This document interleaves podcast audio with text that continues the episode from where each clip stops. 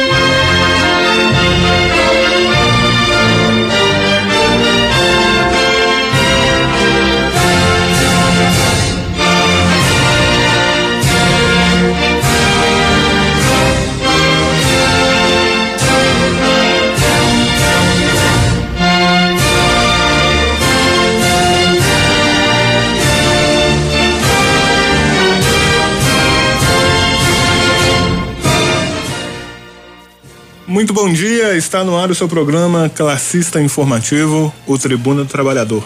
Hoje, sábado, 30 de outubro de 2021, são 8 horas e 4 minutos. E desde já agradecemos a todos os ouvintes que estão acompanhando a programação da Rádio Autêntica, aqueles que ligaram o rádio agora para acompanhar nosso programa.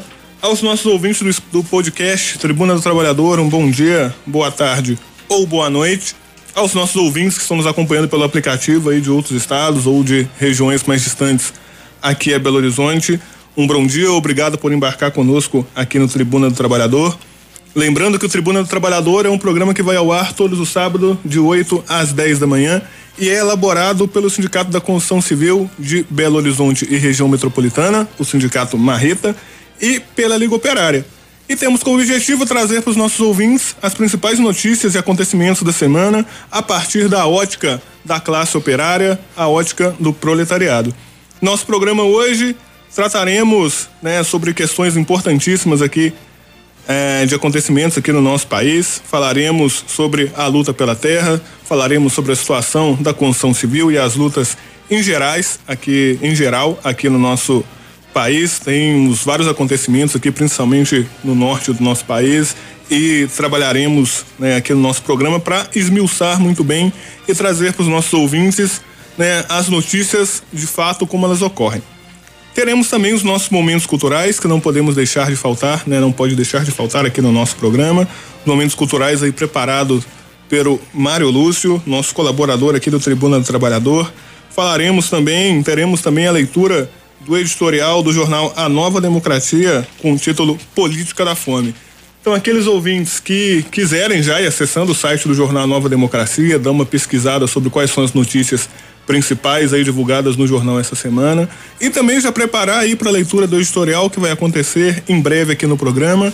Sinta-se à vontade e sem mais delongas, dar saudações aqui para nossa bancada, nossa bancada hoje bastante especial. Bom dia, professora Lívia. Seja bem-vinda ao Tribuna do Trabalhador. Bom dia, Mamute. Bom dia, ouvintes. É, nós vamos ter uma manhã aí cheia de informação, de debates. Então, espero que os ouvintes estejam muito atentos e que participem também do programa, mandando mensagem, perguntas, que vai ser muito importante esse programa de hoje. É isso aí, Lívia. Muito obrigado. Bom dia, companheiro Wilson Valdez, representando o Sindicato Marreta. Bom dia a todos os trabalhadores, bom dia a todos os ouvintes. Um abraço especial aqui, um bom dia especial aos operários da construção civil, companheiros do terceiro grupo, programa recheado de notícias, né? Algumas boas, né? E como faz parte da luta, né? Algumas, como o companheiro companheiro Batista vai passar aqui, né? Não tão boas, mas parte dessa luta do proletariado brasileiro. Bom dia. É isso aí, obrigado, companheiro Wilson Valdez. Companheiro Batista, seja bem-vindo ao programa. Bom dia, ouvintes do Tribuna do Trabalhador. Um bom dia especial e os companheiros da diretoria do Marreta. Um bom dia a todos, fiquem conosco até às 10 horas da manhã. É isso aí, e hoje contamos com a participação especial do nosso colaborador e também membro aqui da Rádio Autêntica, um apresentador aqui da Rádio Autêntica Favela. Carlos Abreu, bom dia, obrigado pela participação no Tribuna do Trabalhador. Bom dia, meus amigos aqui da bancada do Tribuna do Trabalhador, é um prazer estar com vocês e sempre registrando que estou aqui na condição de ouvinte. É, eu sou um ouvinte do programa Tribuna do Trabalhador e foi nessa condição que eu cheguei aqui no ano de 2015 pela primeira vez. E voltamos hoje para tratar diversos assuntos ligados à parte econômica, à parte desses números tão falados e tão eh, enganados, vamos dizer assim, ou maquiados. E a gente tem muito assunto pela frente e é um prazer sempre renovado fazer parte aqui desta valorosa bancada do programa Tribuna do Trabalhador, do Sindicato Marreta, da Liga Campesina, dos operários, lutando pelo povo brasileiro. Exatamente. e não pode deixar de fazer o merchandising logo mais tarde.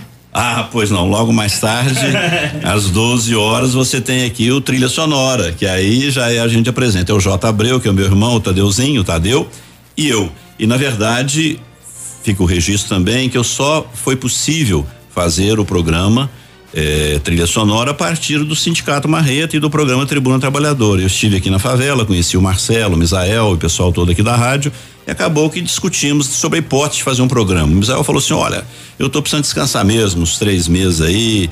Acabou que semana passada nós completamos 150 audições e trouxemos só músicas de compositores nacionais. Hoje, inclusive, nós vamos pedir licença ah, para fazer também uma participação eh, na, na parte cultural, na nossa agenda cultural, com a inserção de um trecho de um filme, um diálogo e o trecho de um filme que vão dizer a propósito da terra, que é um problema que aflige não só o Brasil, como de resto todas as populações do mundo sobre esse assunto. E a gente vai trazer um trecho muito, muito bonito, é, é, muito triste com relação ao diálogo, mas muito bonito com relação à música. É isso que nos afeta aí no Vale Córrego do Feijão e lá também com o pessoal de Mariana, enfim, a expulsão do povo pelo poder econômico. A gente vai trazer também esse trechinho numa deferência especial aqui do Tribuno do Trabalhador, que gentilmente cederam espaço para a gente fazer essa inserção e já fizemos, já está na, vamos dizer, na ponta da agulha,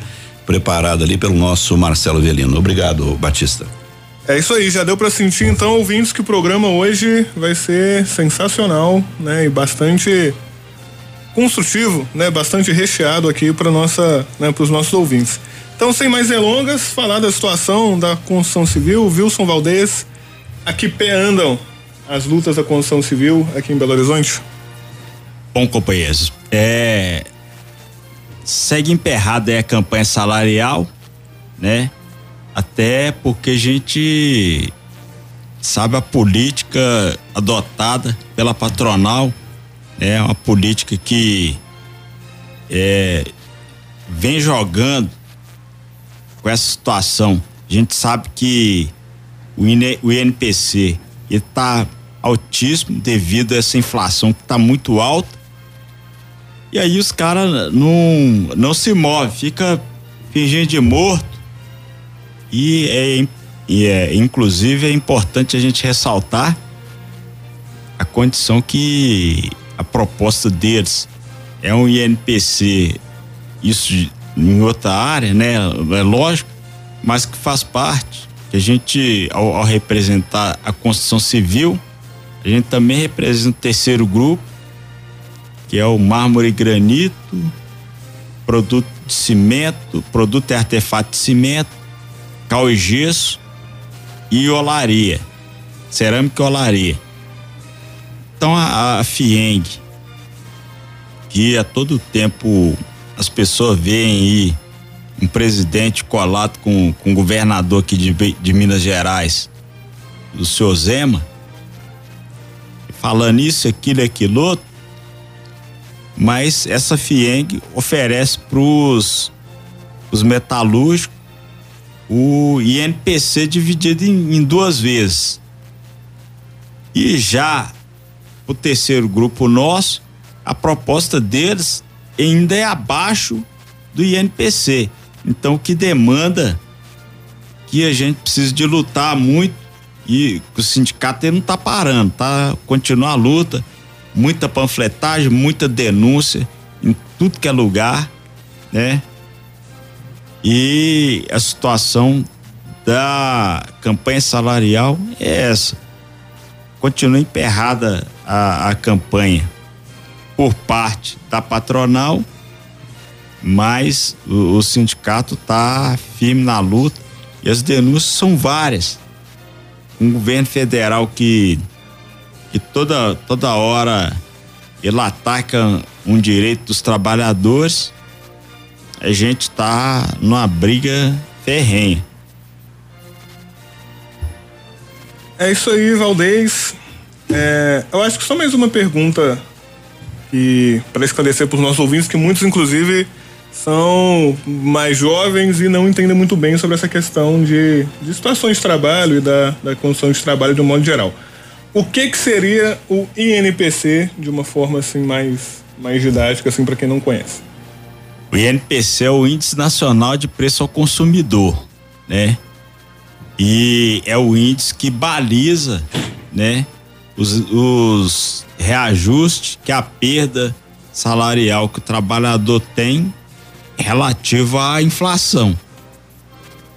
Então isso aí é o INPC, é o índice que reajusta salários, que reajusta, inclusive, é, era o que reajustava aposentadoria e tal, e que no, durante o governo do oportunismo IPT, eles trataram de acabar com isso, de não ser mais dessa forma. Inventaram uma nova forma de fazer esse cálculo, onde o aposentado sempre que tem um reajuste baseado no INPC, no salário mínimo ele é baseado outro, de outra forma, né? Então é isso. Eu queria acrescentar ao Valdez, no sábado passado, coincidentemente, há muito tempo eu não leio jornais. Aliás, Lívia reclamou aqui, Fabrício, você não tem zap, você não tem rede social? Eu falei, não, não tenho não. Eu realmente saí fora, porque é tanta desinformação que não vale a pena as coisas que chegam. Mas coincidentemente, Valdez, eu vou passar aqui às suas mãos. É, eu fui fazer uma compra no Mercado Central, saí daqui, passei no Mercado Central, comprar algumas coisas, depois do programa da semana passada. E já fazia uns dois anos que eu não comprava jornal. Por um acaso, destino, talvez pela mão da providência, tinham dois jornais. Eu peguei e escolhi o Estado de Minas. Peguei um Estado de Minas e comprei, coisa que eu não fazia há muito tempo. E dentro do Estado de Minas tinha um artigo. Esse artigo foi postado no sábado passado, 23 de outubro. E é o cenário da construção civil para 2022. E ele abre dizendo o seguinte: o primeiro parágrafo desse artigo. O mercado imobiliário e a construção civil são dois segmentos que conseguiram continuar em alta mesmo durante a pior fase da pandemia da Covid-19. Para se ter uma ideia, de acordo com a Câmara Brasileira de Indústria da Construção, em 2020, as vendas de unidades residenciais novas cresceram 9,8% no Brasil. E mais, quando paramos para falar de construção civil, estamos falando da área industrial e do varejo. Essas áreas nunca param, elas se adaptam. Em um cenário em que as indústrias e lojas não vão crescer, ao menos elas manterão o que têm ou renovarão, olhando para um prisma de melhorar pontos que possam viabilizar o crescimento dos lucros deles. E vem, fechando, apesar das retrações inevitáveis que acontecerão no mercado por conta da pandemia, as projeções são para que a construção civil tenha em 2021 o maior crescimento do setor em oito anos. Então estou passando esse artigo aqui, o completo, para o meu amigo Valdez. Então, quando se fala em correção salarial, nunca a construção civil experimentou um crescimento dessa grandeza. E por que que acontece isso? porque nós estamos com uma grande estabilidade na área financeira do mundo. Isso nós vamos falar mais à frente no programa. Em função disso, quando há esse tipo, como no caso da pandemia, há uma corrida para bens físicos e não bens em forma de papel. Então a demanda por imóveis, a demanda por por construção civil, a demanda por galpões, isso cresceu absurdamente. Inclusive nesse artigo fala do apagão de mão de obra que devemos ter. Então, quando o sindicato da construção civil, quando a construção civil, os donos de construtoras não entendem essa dinâmica, porque se ele não valorizar o trabalhador, se ele não pagar a justa remuneração, e aliás, esse NPC está corrigindo a inflação do passado, a inflação atual já é muito maior. Então, isso aí vai contra toda a lógica de economia. Em verdade, os donos de construtora, o sindicato da construção, teria que estar sim distribuindo parte dos seus lucros para os trabalhadores, além do salário que paga ou das correções que venham por aí. E mais ainda, teria que estar treinando mão de obra, apoiando o sindicato na construção de um modelo de treinamento e formação de profissionais. É o problema que a Inglaterra está enfrentando hoje. Ela está com uma carência de 100 mil motoristas de caminhões. 90% do que a Inglaterra leva aos supermercados é através do modelo rodoviário. Então eu trouxe esse artigo para dizer isso. O crescimento da construção civil será o maior dos últimos oito anos. Pois é, ó, eu fiquei até não entrei nesse, nesse cenário aí para que o Abreu levantasse a bola e agora eu vou chutar. É, a gente sabe que durante esse período várias atividades foram suspensas no país. E o setor da construção civil, ele é um dos que, que não é o único, né? Mas é um dos que durante esse período houve um investimento muito alto e a categoria que não parou em momento nenhum, né? Inclusive a gente teve ações que foram é, divulgadas aqui, principalmente no setor da região sul de, de, de Belo Horizonte, né? Vários eventos aqui na área hospitalar, inclusive no Alto Afonso Pena, vocês denunciaram isso, aqui. Isso, E o setor da construção civil teve um crescimento violento Agora, o trabalhador, ele não sentiu isso, na, nada disso no, no bolso dele. E quando chega no momento de realmente o trabalhador ver um retorno desse esforço todo que ele fez, de enfrentar a morte, porque a Covid, naquele período, era morte.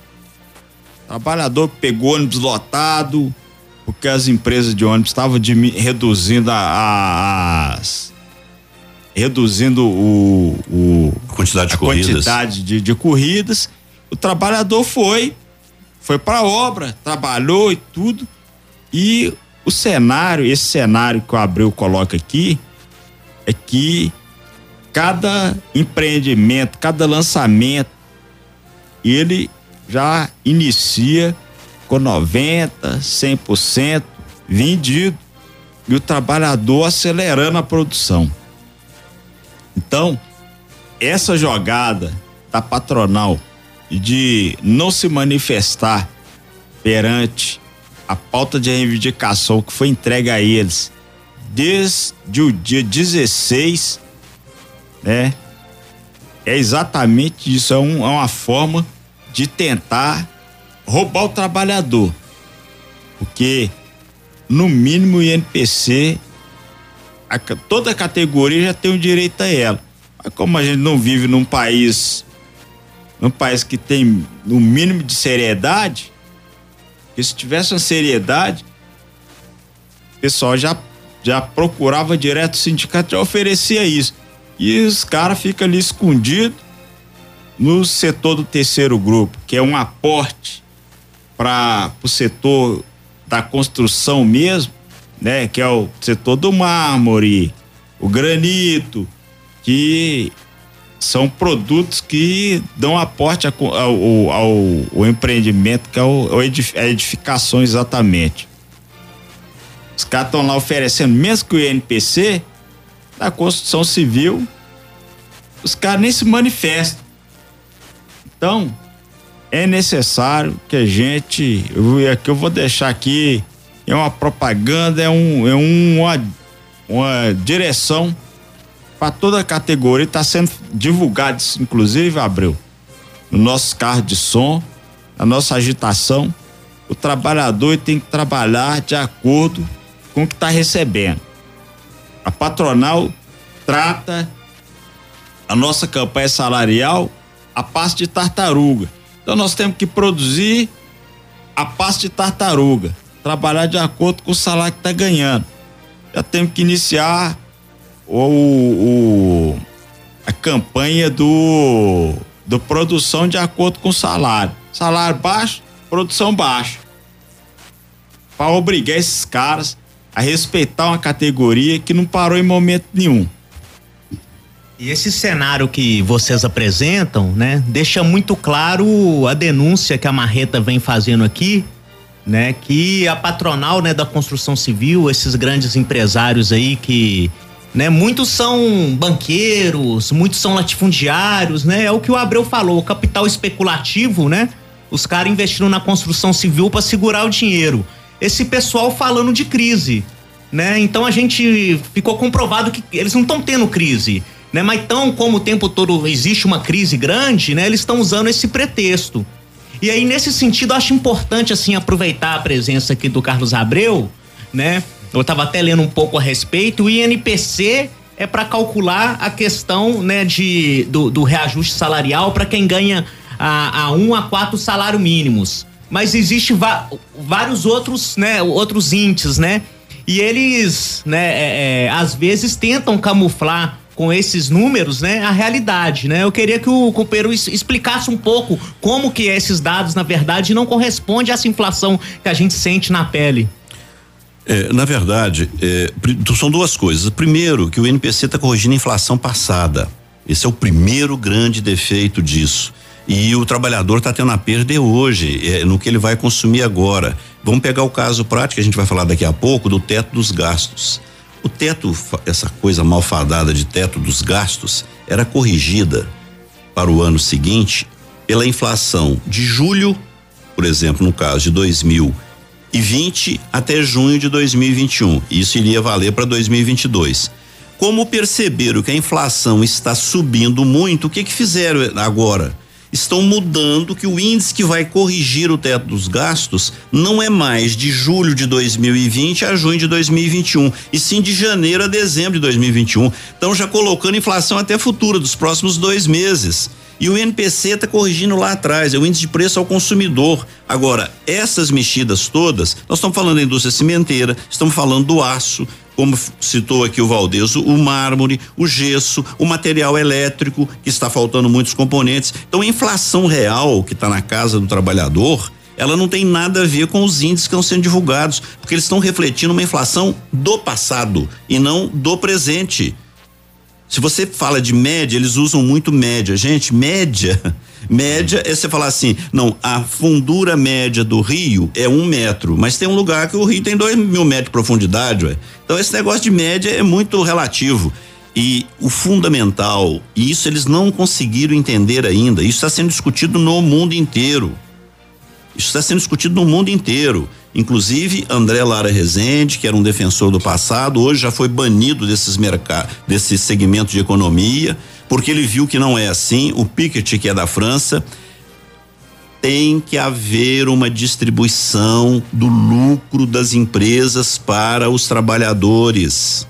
Eles é que constroem esse lucro. Não existe nenhum edifício que é construído sem a presença do trabalhador. Dia desses, o programa Tribuna do Trabalhador colocou aqui um áudio de um operário em construção quando o operário faz uma reflexão de que tudo que existia no mundo tinha a mão do operário. Essa é que é a condição fundamental. Ninguém quer que o dono não tenha lucro. Ensinava Morana, que é um consultor, isso foi um artigo de 1983, que o lucro de uma empresa deve ser dividido em três partes. A primeira parte do lucro é volta para o investidor, aquele que colocou o dinheiro. A segunda parte do lucro é para a manutenção do capital de giro, ou seja, para que a empresa possa investir em equipamentos, em bens e faça rodar. E a terceira parte do lucro é para ser dividida entre os trabalhadores, todos aqueles que contribuíram para a consecução daquele lucro, porque é o trabalho deles que permitirá que a empresa continue gerando lucro. Onde não tem esse tipo de influência, é nessa farra do petróleo que nós vamos falar também no programa hoje, em que se valoriza, se põe preço em função de um preço do mercado lá de Roterdã, na Holanda, preço de petróleo do mercado de lá, não é nada disso. Agora o trabalhador aqui, isso eu estou falando do padeiro, estou falando do marceneiro, estou falando do trabalhador da construção civil, qualquer trabalhador. Morano ensinava isso. Se você não mantiver a condição física, emocional, mental, espiritual do trabalhador, ele não vai conseguir ter produtividade. Foi o que o Valdez falou aqui. Como que ele vai trabalhar? com qualidade se o filho dele está passando necessidade de um remédio, ou a esposa de um exame, ou de uma cirurgia, ou de uma internação. Então, o sindicato da construção civil tinha que ser apoiado pela indústria da construção civil e não, não estou falando de indústria de especuladores de construção civil, não, como bem lembrou Batista. Tem muita gente que é especulador. Outra coisa é o sujeito que pega para fazer e a construtora a vida inteira. Então, há de chegar um tempo em que os trabalhadores é que serão os construtores para valer. E essa construção civil, como é conhecida, vai desaparecer. O, os próprios trabalhadores é exemplo do mercado americano. Um dos maiores sindicatos que existe nos Estados Unidos é o sindicato dos motoristas de caminhão. Todos têm atendimento no em todo o país dos Estados Unidos. Falei um pouquinho mais, mas só para que se entenda que o o, sindicato da construção civil não está fazendo favor algum em dar o INPC. Ele está co tentando corrigir uma distorção do passado na perda do salário que nem vai ser suficiente para que o trabalhador consiga enfrentar o crescimento do, do preço que está batendo na porta hoje. Essa é que é a questão. É, e você lembrou do poema, Abreu? E aí o poema conclui justamente nisso, né? No operário tomando consciência, né, de que ele produz tudo, ele não tem direito a nada, né? Que remete, né, você falando de economia, né, a essa crise que a gente vive do sistema capitalista, que lá atrás, no início, nos primórdios, o Marx já explicava. Da onde vem toda a riqueza produzida? Da exploração do trabalho, né? Do trabalho não pago, né? O salário cada vez mais é o mínimo suficiente para a pessoa sobreviver. Só que a crise é muito grande, né? E a ganância desses grandes banqueiros, desses grandes empresários é muito grande. E cada vez mais essa exploração que se expressa, né, nesse trabalho não pago, a pessoa viver quase igual um bicho. Que remete a outro poema, não sei se o companheiro chegou a ouvir, me parece que no último programa que o Mário Lúcio preparou, do Manuel Bandeira, né? Que é uma coisa que nós vamos falar hoje aqui também, das pessoas catando lixo para comer e tudo. E aí a gente tem que pensar o seguinte: não é só as pessoas que são expulsas do mercado de trabalho, essas estão passando fome mesmo. Né? Mas como a Lívia bem lembrou, muita gente que está trabalhando, né, tá tendo é, é, dificuldade de comprar o básico. Então, essa é uma, uma situação inaceitável. Né? Então, é, é, é temos que valorizar muito essa iniciativa do Marreta, porque o que os, os trabalhadores da construção civil estão lutando por dignidade, pelo mínimo. Porque o que os empresários estão recusando é dar o mínimo do mínimo, né? Então, assim, é o cativeiro, resumindo, né? Que eles estão querendo impor. A casa grande, a senzala, né? Então é uma mentalidade atrasada de uma exploração horrenda que não, não podemos aceitar, né? É, isso nos remete ao tempo dos faraós, né? Exatamente. Bom, então só para concluir aqui, é esse NPC a gente sempre discutiu isso e tá na pauta de reivindicação, tá um valor de é, uma renovação desse piso salarial. Por quê? Porque se a gente entrar no INPC aqui, é um INPC mentiroso, o Abreu falou, o companheiro Batista falou aqui, ele não não repara as perdas históricas que os trabalhadores vêm tendo. Então, por isso que a gente coloca um piso salarial lá pro servente, os oficiais, os oficiais na verdade são carpinteiro, pedreiro é, e os especializados. É por isso que a gente coloca isso, porque esse NPC não repara e até isso, a patronal se nega. O, o Abreu até falou que o sindicato da construção é o sindicato dos industriários da construção, que é são a, a patronal, né, Abreu? Com certeza, é, é a distinção, porque é tem os exploradores, é o Sinduscom. Isso. Entendeu? O Sinduscom, ele coloca essa situação de ficar esperando e manobrando com a crise que a gente sabe que é lá de trás, mas que os trabalhadores vêm pagando o preço. Porque se a gente olhar os últimos anos, são reajustes irrisórios que não, não reflete a crise que o trabalhador está sentindo na pele.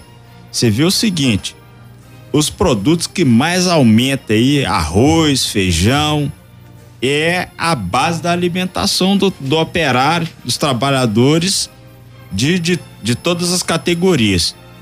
Então é importante a gente prosseguir na luta por mudar esse, esse cenário e no momento, companheiros, só definindo aqui, a gente tem que fazer o seguinte: trabalhar de acordo com o salário. E operação tartaruga em curso, porque se o patrão faz operação tartaruga para negociar, façamos a nossa operação tartaruga para produzir também. Gostaria de complementar, até foi falado também a questão da FIENG. Foi feito um levantamento, a questão de um mês atrás, sobre as chamadas renúncias fiscais. Quando o, o Valdez acabou de falar, são os incentivos que são concedidos a determinados segmentos e empresários.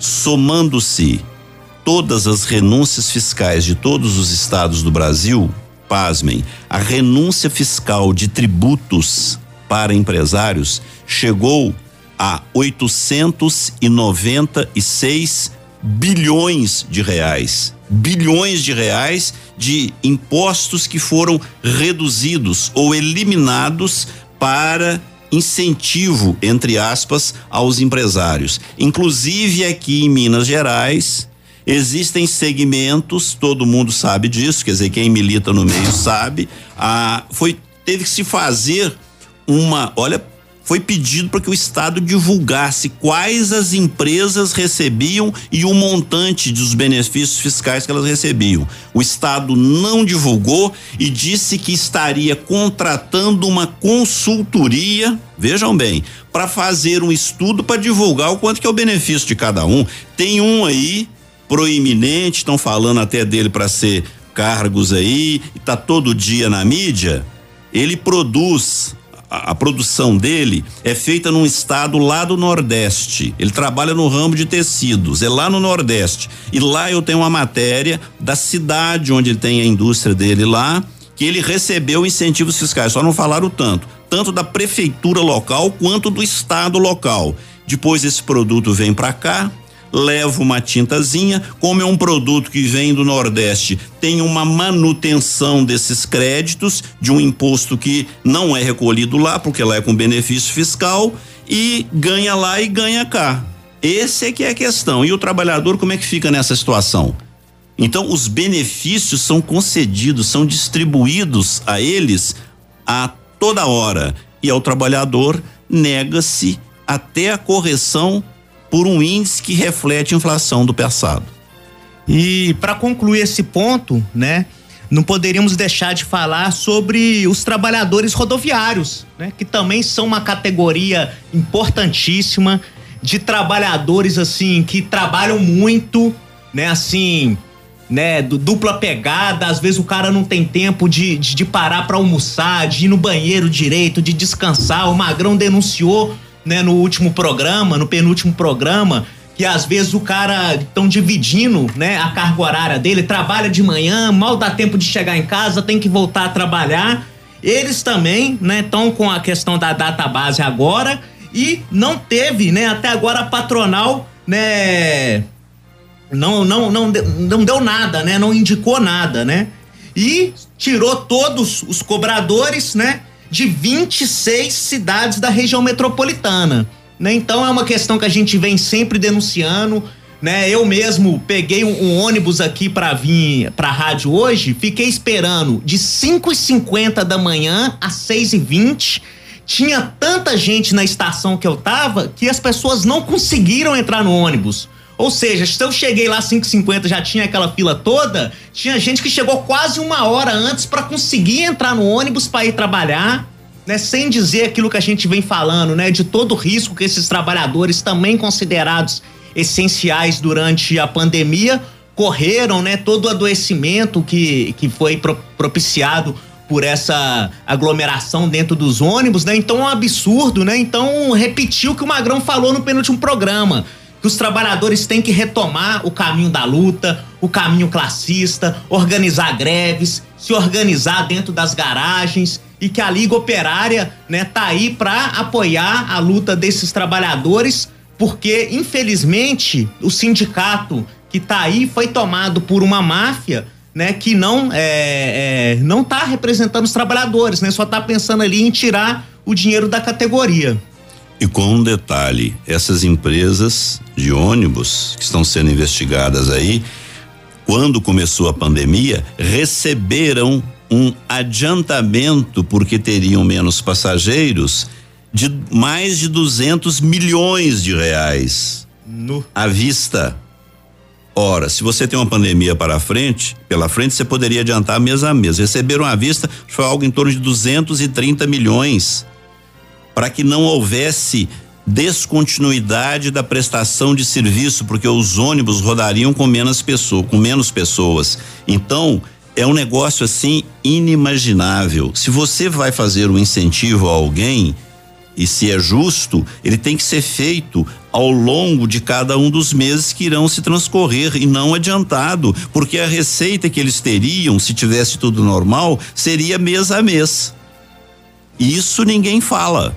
Então, quando você menciona a questão dos trabalhadores rodoviários, é isso. Os patrões receberam um adiantamento em torno de 230 milhões adiantado. Então vamos lá, vamos passar para o nosso próximo ponto de pauta, que é a questão essencial aí, que inclusive nós recebemos notícias direto aqui ao Tribuna. É isso aí, mas é importante lembrar que os ouvintes, se quiserem participar, enviar suas mensagens de texto para o Tribuna do Trabalhador, mande para a gente suas perguntas aqui para nossa bancada ou também suas denúncias no WhatsApp 3282 1045, 3282 1045.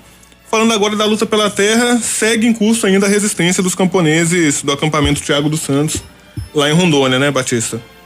Então, é, a gente vai repercutir aqui uma notícia. Quem quiser mais detalhe pode ler né, a, a matéria que saiu no jornal Nova Democracia, grande resistência, como os camponeses retornaram à área Tiago dos Santos, né? Então agora no dia 27 de outubro, né, ou seja, dia 27 de outubro deu quarta-feira? Hoje é 30? Quarta-feira centenas de famílias, né, que tinham sido expulsas da área Tiago dos Santos e Ademar Ferreira, né, no município, né, de, de Rondônia, né, no, lá no, no distrito de, de Mutum, de Nova Mutum, né, eles voltaram, né, a, a, a, as terras, né, após resistir, né, a uma operação, né, uma verdadeira operação de guerra, né, que contou com mais de 3 mil tropas da Polícia Militar de Rondônia, né, a mando do governador Marco Rocha, da Força Pública de, é, de Segurança Nacional, né, do governo militar genocida de Bolsonaro. Né, dentro da área, né, os camponeses realizaram sua Assembleia Popular e reafirmaram né, a decisão de seguir lutando por suas terras. Né, as famílias retornaram cerca de uma semana para trás após né, o início da oficial né, da operação Nova Mutum, né, que tinha sido anunciada pelas forças de repressão como uma ação de despejo, né, mas que concretamente atuou né, como uma operação de guerra, né, como se tivesse é, atuando contra um contingente de inimigos, né, com um expediente como uma forma de agir covarde terrorista né, essas ações mobilizou forças de repressão militar, né, auxiliares, né, e já havia sido anunciada pelo próprio Bolsonaro e foi orquestrada pelas próprias Forças Armadas.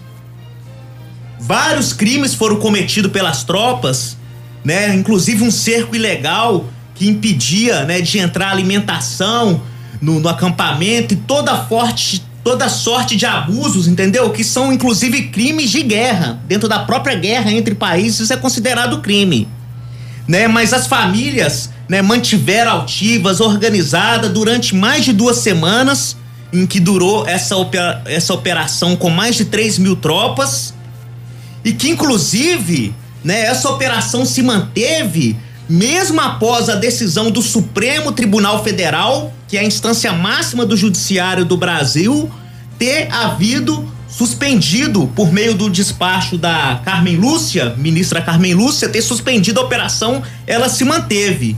Né, eles conseguiram tirar apenas uma parte das 800 famílias que foram jogadas, entendeu? É, numa escola na região, né? E essas famílias que foram jogadas nesse alojamento, elas seguiram mobilizadas, seguiram organizadas, exigindo os seus direitos. E a, a, a, grande maioria das famílias não conseguiu ser retirada por conta da sua resistência, por conta da sua combatividade, por conta da sua organização. Se embrenharam mais adentro do acampamento, mais adentro da mata, da floresta e por, me, por mil e uma formas conseguiram permanecer nas, nas terras, né? Uma missão de solidariedade, né, em que participaram várias entidades de defesa do povo, advogados, né? Inclusive o, um dos procuradores da República de Rondônia, né, teve acompanhando também, né, essa o Rafael Bevilacqua teve acompanhando também essa missão de solidariedade e o Valdez vai né, falar um pouco aqui pra gente, a gente vai continuar dando a notícia, porque ele teve lá representando a, a, a, o sindicato dos trabalhadores dessa, da construção civil nessa missão de solidariedade que contou com entidades e personalidades democráticas de todo o país. Bom, se eu tivesse dando notícia aqui de de alguém que me passou de notícias que eu vi, seria diferente, mas lá pessoalmente o cenário é terrível. O, inclusive eu acho que, viu, Batista? No futuro a gente tem que é, divulgar as falas das pessoas que estavam lá dentro, 120, 120 famílias foram colocados dentro de uma escola onde dentro dessa escola tinha em torno de 400 a 500 crianças, velho. Se você olha uma, uma, escola não tem não tem capacidade mínima para capacidade física eu falo aqui para ter aquela quantidade de pessoas que estavam e chegou a situação que as pessoas me contaram lá que as pessoas dormiam em cima de, um, de um, uma montanha de areia que estava lá no meio da escola, de tanta gente que era. Então, um negócio desumano, né? Mas que a resistência dessas famílias ela determinou o caminho da, do retorno que aconteceu era para ter acontecido na terça-feira, tá? Era para ter acontecido na terça-feira. Deslocou todo mundo para lá, inclusive com o próprio estado mobilizando ônibus, mobilizando caminhões para carregar as mudanças e chegava lá na porta do, do, do acampamento, do assentamento lá, o, o aí a polícia de forma arbitrária lá. É importante a gente saber que é uma ação milionária aquele negócio que está acontecendo lá. E a gente precisa depois de esmiuçar isso para saber de onde está vindo esse recurso, porque o estado de Rondônia tá entre todos os estados que estão falando que estão quebrados, gente. Mas de onde tá vindo esse, esse montante de dinheiro para manter uma operação onde o helicóptero, que para manter o negócio no ar por uma hora, é cerca de 4, 8 mil reais e o negócio toda hora rodando em volta das famílias. Polícia, militar, é. Como é que chama que a polícia repressiva que o governo Lula criou aí? Força, Força Nacional. Nacional. A Força Nacional naquele lugar lá, para poder oprimir as famílias de ocupar uma fazenda lá, que é um território gigantesco. Nós rodamos lá que tem das cento e tantos quilômetros pra você sair daquele lugar lá. É, eu acho que isso que o Valdez está falando é super importante. E o que a gente vem afirmando aqui há vários programas, há meses, que a luta pela terra em Rondônia não para de crescer. Enquanto, assim como as terras grigadas ali também, né, elas, elas também não param de crescer. E os camponeses estão em grande resistência. E o programa Tribuna do Trabalhador, ao colocar isso, coloca aqui seu apoio, né, e, e apresenta assim cada vez mais a necessidade de nós, né, é, trabalhadores estarmos unidos com os camponeses, fazendo uma aliança né, entre operários e camponeses para transformar essa condição é, que vive né, no nosso país. E é, é, dando continuidade é, a esse fato lá em, em, Rondônia, né, o que, que aconteceu, inclusive, após todos esses ataques, né, é, ainda no dia 26, que o Batista estava falando, à noite, os advogados, eles comunicaram a proposta que foram feitas pelas forças de repressão e os camponeses, eles fizeram uma assembleia popular que é uma, uma reunião ali dos camponeses para decidir os rumos da luta, como que ia ser feito, qual que era o encaminhamento a ser feito e nessa assembleia é, os, os encaminhamentos foram de continuar resistindo, né? E as famílias decidiram continuar no local, entrar na área pela manhã e entoaram as palavras de ordem de conquistar a terra, destruir o latifúndio, porque esse que é o caminho, isso que o Valdez falou, né? É, de como que são gastos milhões aí é, nas ameaças, né? O tempo todo é porque eles têm medo da, da luta que vai transformar esse país, que é a luta pela terra, que é o que a gente fala que é o norte da luta no nosso país. E concluindo, né, essa parte sobre a luta pela terra em Rondônia, né, nós recebemos aqui uma informação exclusiva. Ainda hoje, a Liga dos Camponeses Pobres vai publicar uma nota a respeito de mais um crime de sangue, um crime odioso cometido por esses bandidos latifundiários, ladrões de terra da União no estado de Rondônia, né? Duas pessoas, né, duas lideranças das massas camponesas em luta pelo direito à terra, né, foram covardemente assassinadas, executadas, né, eram dois trabalhadores, pessoas que estavam ali no, no, no acampamento, nos acampamentos lá em Nova Mutum, né, organizando as famílias, incentivando, né, pessoas combativas, pessoas sérias, pessoas muito queridas, né, por todas os, os, os moradores lá da região, né, e que foram covardemente assassinados, né? Foi o Gedeon Ju, José Duque, né, e o, o outro jovem assassinado, Rafael Gasparini Tedesco, né?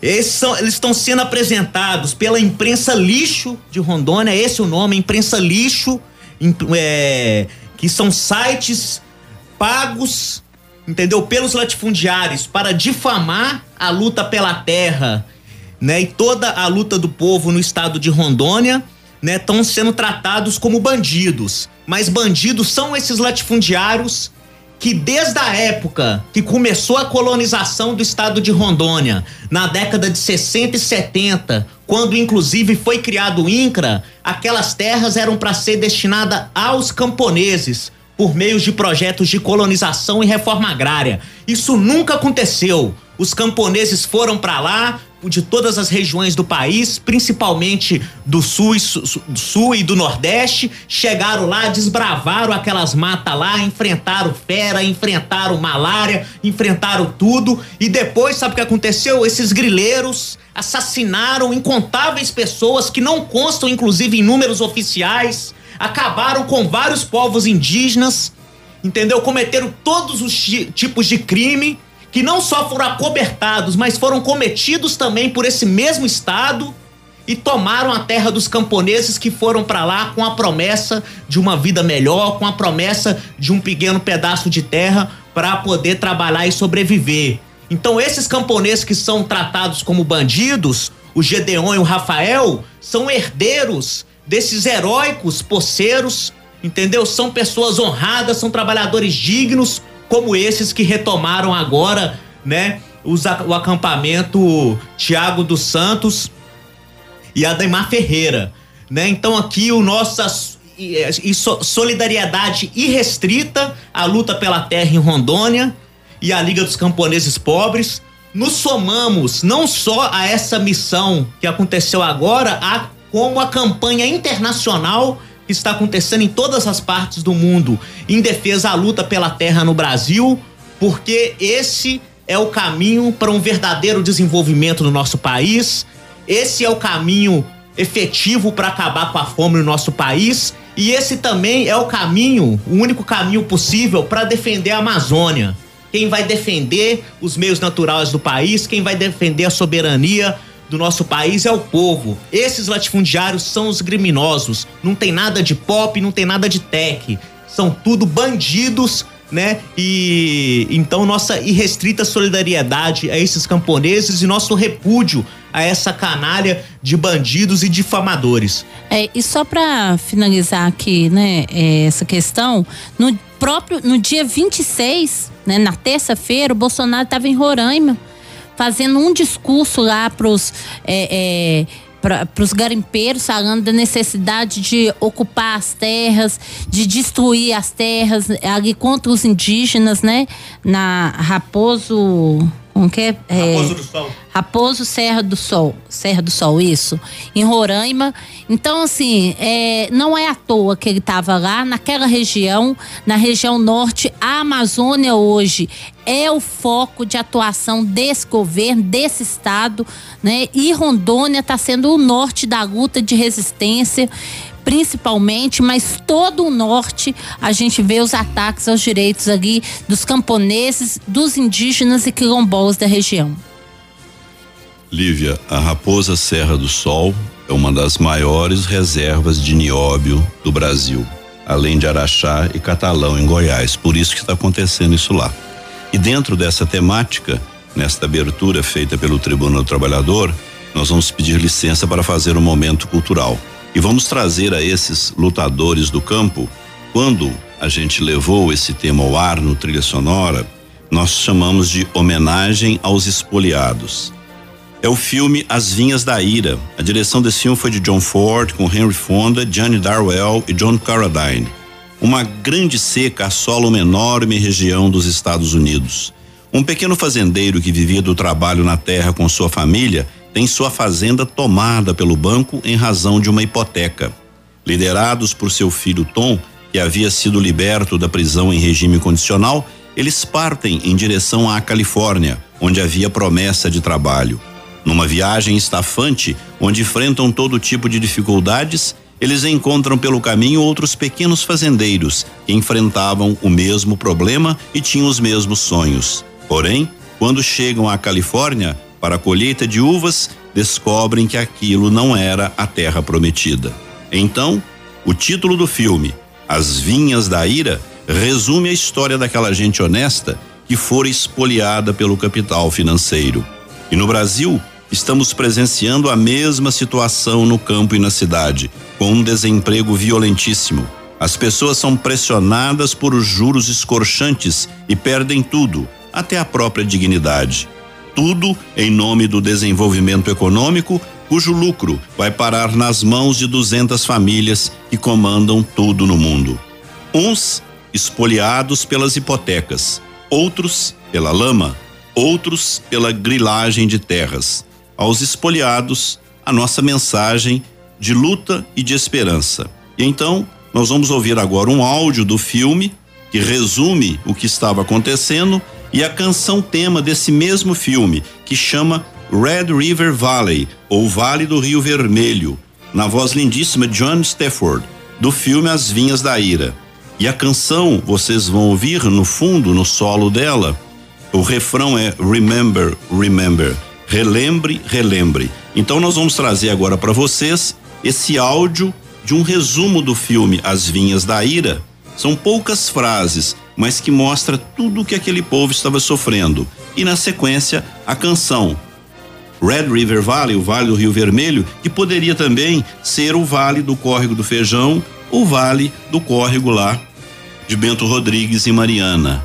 Então, a vocês espoliados, a homenagem do programa. Vinhas da Ira. Faço segredo, eu estive na cadeia, sabe? Estive lá por quatro anos. Quer saber mais? Não precisa se zangar. Vai, pergunte o que quiser. Tudo bem, mas nós não podemos fazer mais com o que recebemos agora. As crianças quase não têm o que comer. Eu não posso fazer nada, obedeço ordens. Disseram para mandar você embora e é o que eu estou fazendo. Eu não gosto que me apontem uma arma. Então por que faz uma coisa dessas contra a sua gente? Por três dólares por dia, é por isso. Mas se tentar encostar esse trator da gata na minha casa, eu juro por Deus que encho você de chumbo. Temos que nos esconder. Esconder por quê? Nós não fizemos nada. Você invadiu uma propriedade, Tom. Essa terra não é mais sua. O que é que está escrito, tio John? Diz que tem muito trabalho na Califórnia. Precisam de 800 homens para a colheita. Oh, meu Deus, obrigada. Mãe. Você fugiu, filho? Precisa se esconder? Não, mãe, estou na condicional, tenho o documento.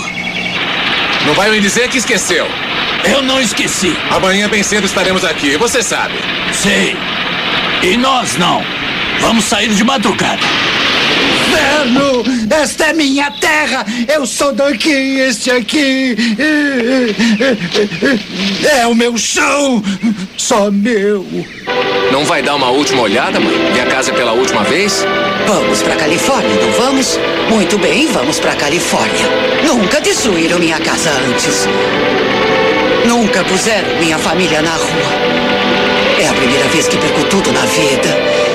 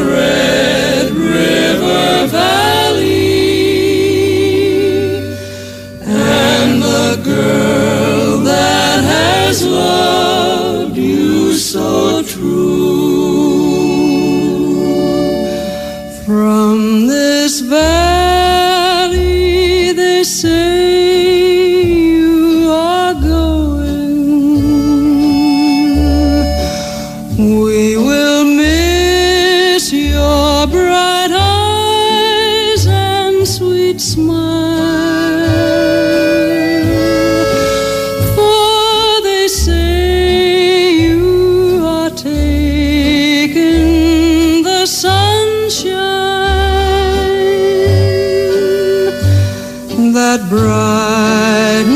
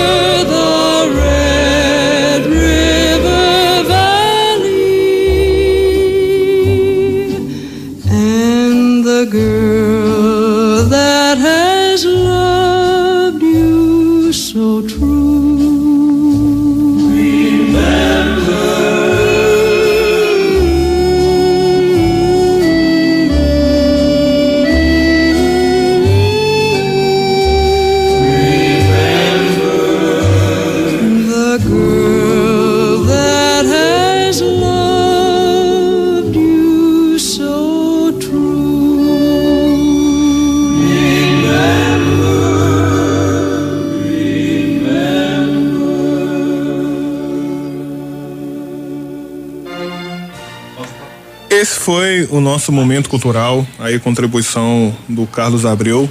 Sensacional, realmente recomendo, inclusive, leiam e assistam também Viam Vinhas da Ira, um excelente livro e um excelente filme também. Antes da gente continuar nosso programa, vou ler aqui algumas mensagens dos nossos ouvintes. Posteriormente, teremos a leitura do editorial do jornal A Nova Democracia. Vamos lá, primeiro ouvinte aqui, José Divino. Bom dia, o programa está muito bom, como sempre. Tentam colocar a culpa de tudo que está acontecendo no povo, com a fala de que o povo não sabe votar. Mas a própria jornada de trabalho, que é massacrante e alienante, não sobra para o povo tempo para criticar. E ela acaba, e ele acaba acreditando nas notícias que chegam pela mídia e que é totalmente burguesa. E por isso a importância desse programa. Parabéns, continue, porque está cada vez mais raro a informação de verdade. Agradecemos aí o José Divino pela sua mensagem. Temos aqui uma denúncia de um ouvinte. Bom dia. Vocês têm que ver o que o grupo Saritur está fazendo com nós, trabalhando, está fazendo com nós, trabalhadores de escravos. Não deposita o FGTS, etc, etc. Uma escala impossível de cumprir, pegando na garagem de Vespasiano e largando em Sabará. A diretoria do sindicato não faz nada. Essa aqui é uma denúncia de um ouvinte que não quis se identificar, mas a gente agradece ao ouvinte pela denúncia e pela mensagem. Mais uma mensagem ainda falando sobre a situação lá de Rondônia, o povo queimou pontes, derrubou árvores, fechou estradas. Operação custou um milhão por dia e o monopólio da imprensa não falou nada. A maior luta contra o governo militar genocida de Bolsonaro. Exatamente isso, né? A gente vê que a luta do povo, o, monopólio de imprensa não vai divulgar, né? Mas Tribuna do Trabalhador está aqui para, além de divulgar, também mostrar a, a notícia da forma que ela realmente é. E é importante lembrar também o nome, né, dos quatro os quatro jovens, né, que estão presos lá em Rondônia, né, desde o início aí dessa operação é, contra o, o acampamento Tiago dos Santos, o Ezequiel Cavalcante e Luiz Carlos Mendes e Stephanie Oliveira. Né, eles são estudantes, a Stephanie é estudante de Ciências Sociais da Universidade Federal de Rondônia, lá da Unir. E eles estão presos desde o dia 14 de maio, né, que durante a, a luta pela terra no acampamento Manuel Ribeiro, localizado lá no município de Chumpinguaia, em Rondônia. Vamos agora para a leitura do editorial A Nova Democracia. Os ouvintes, se quiserem e já estiverem preparados para acompanhar, site do jornal novademocracia.com.br com o título Política da Fome. Bom dia, ouvintes. Bom dia, bancada. Vamos à leitura do editorial semanal do jornal A Nova Democracia, de 26 de outubro de 2021, com o título Política da Fome. A proposta de Bolsonaro e dos generais do Planalto, que pretende elevar o valor do chamado Auxílio Brasil para 400 reais até o final de 2022, serviu a demonstrar o que sempre temos apontado. Na disputa entre os humanistas de ocasião, cujos porta-vozes são os editorialistas dos monopólios de imprensa secundados pelos oportunistas, e a extrema-direita escancaradamente golpista, não há prisca sequer de genuíno interesse popular envolvido. Trata-se de uma disputa no campo da reação sobre qual será a forma mais eficaz de manter as massas populares alijadas do processo político. É evidente que a manobra de Bolsonaro, que manda às favas um infame teto de gastos aprovado sob Michel Temer, tem evidente cunho eleitoreiro. De todo modo, qual é a novidade? Em se tratando de uma democracia oligárquica como esta que temos, em que, no fim das contas, está mais do que consagrado o vale tudo para abocanhar um naco do poder estatal, sem o qual os seculares interesses paroquiais dos chefes políticos não pode prosperar? Desde sempre, tais programas sociais têm sido isso, uma ínfima migalha do orçamento lançado aos pobres para mantê-los sob controle policial e eleitoral, quando, em realidade, o grande montante de dinheiro gerados pelas próprias massas laboriosas, são destinados aos magnatas que controlam o aparelho estatal. Em suma, são programas para que as massas não lutem e para que votem com estômago. Lembremos, por exemplo, da reeleição de Lula e, sobretudo, das duas eleições de Dilma, quando, sobre os beneficiários, era lançada a chantagem de que, se não votassem nos seus padrinhos, teriam o programa cortado. São estes os termos desta máquina eleitoral azeitada no Brasil, desde sempre, pela miséria e encabrestamento de parcelas gigantescas da sua população. A prova de que tais programas não atingem, no mínimo, as estruturas econômicos sociais que geram as iniquidades é, em primeiro lugar, a sua perpetuação no tempo. E, em segundo lugar, o fato de que têm sido aplicados continuamente por FHC, Lula, Dilma, Michel Temer e Bolsonaro, ou seja, por representantes de quase todo o espectro político oficial. Na verdade, a única diferença substancial reside no fato de que o capitão de extrema-direita tem pagado mais do que qualquer outro dos seus adversários. Só o montante desembolsado pela União a título de auxílio emergencial em 2020, aprovado pelo Congresso, é verdade, equivaleu a 10 anos de Bolsa Família. O grande embate proposto até aqui por Luiz Inácio é opor aos 400 reais do governo, o que equivale a 36% do salário mínimo de fome de R$ 1.100, a exigência de 600 reais, o que equivaleria a 54% apenas do mesmo mínimo de fome. Sim, é tal a situação das massas populares no Brasil de 2021 que as chances de um candidato se reeleger aumentam substancialmente pelo fato de ele prometer pagar aos trabalhadores em situação de miséria um terço do salário mínimo vigente. Mas, mesmo essas migalhas são inaceitáveis aos engomados analistas de economia, lacaios assalariados do capital financeiro que os contrata não para chegarem a conclusões científicas, mas para embrulharem em palavreado confuso os paradigmas do capitalismo selvagem que apregoam como quem defende uma religião. A chamada responsabilidade fiscal deve estar acima, por exemplo, da necessidade que milhões de brasileiros têm para alimentar-se. Assim como a política flutuante de preços deve determinar que o combustível acompanhe a cotação do dólar, ainda que ao custo de empurrar parcelas de nossa população a usar lenha para cozinhar ou milhares de caminhoneiros para a horripilante condição de pagar para trabalhar. Aqueles mesmos Chicago Boys, que apoiaram, aliás, em massa a subida de Bolsonaro, repetiram por anos a fio que as reformas sindical, trabalhista e previdenciária seriam capazes de impulsionar como nunca dantes a carcomida economia de capitalismo burocrático.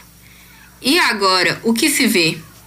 O país saiu deste choque neoliberal arremetido num violento salto para trás. É curioso registrar que um dos papas econômicos nacionais, considerado mesmo progressista por setores da esquerda oportunista, Delfim Neto, ministro da Fazenda mais longevo sob o regime militar e um dos signatários do AI-5, declarou em recente entrevista que assinaria o infame arbítrio de novo. Nada mais sintomático de como esta gente pensa. O papel de ditos economistas ortodoxos é apenas fazer as contas, pouco importando se os saldos que reclamem só possam ser obtidos pelos métodos heterodoxos praticados nos porões. De todo modo, as causas da fome e da debacle econômica persistem. são estruturais e insanáveis nos marcos da atual ordem econômico-política de dominação. O latifúndio, monocultor exportador, os monopólios burocráticos brasileiros e os imperialistas estrangeiros instalados no país a reclamar benesses e isenções fiscais de toda a ordem, a rapacidade do imperialismo que drena não só boa parte dos capitais aqui acumulados, como as riquezas naturais e minerais de nosso solo e subsolo, num modelo quase que tipicamente colonial, são estes os fatores das nossas misérias tantas, econômicas, políticas e ideológicas. Dar cabo deles será a tarefa das novas gerações. O começo do seu fim é a firme tomada de consciência pelos oprimidos de que é preciso romper, de modo radical e consequente, com as soluções negociadas e com o tráfico periódico de ilusões. É isso aí. Esse foi o editorial do jornal Nova Democracia, Política da Fome. Antes da gente prosseguir com o programa, vou ler só mais uma mensagem de um ouvinte. Bom dia, não tô acreditando que vocês juntaram meus dois programas preferidos em um só. Tribuna do Trabalhador com trilha sonora, tá demais. Abraços a todos e todas. Esse foi o professor coadjunto Jesus Pontel, lá do bairro Saudade. Agradecemos aí ao nosso ouvinte. Continuamos o Tribuna do Trabalhador, vamos agora de momento cultural. Posteriormente, teremos mais Carlos Abreu respondendo aqui questionamentos e perguntas e também o debate do editorial do jornal A Nova Democracia. Fique com a gente até às 10 da manhã, Tribuna do Trabalhador, seu programa classista e informativo. Bom dia, ouvintes da Rádio Favela e do programa Tribuna do Trabalhador. Esse é o Momento Cultural. E hoje nós vamos falar de Carlos Drummond de Andrade.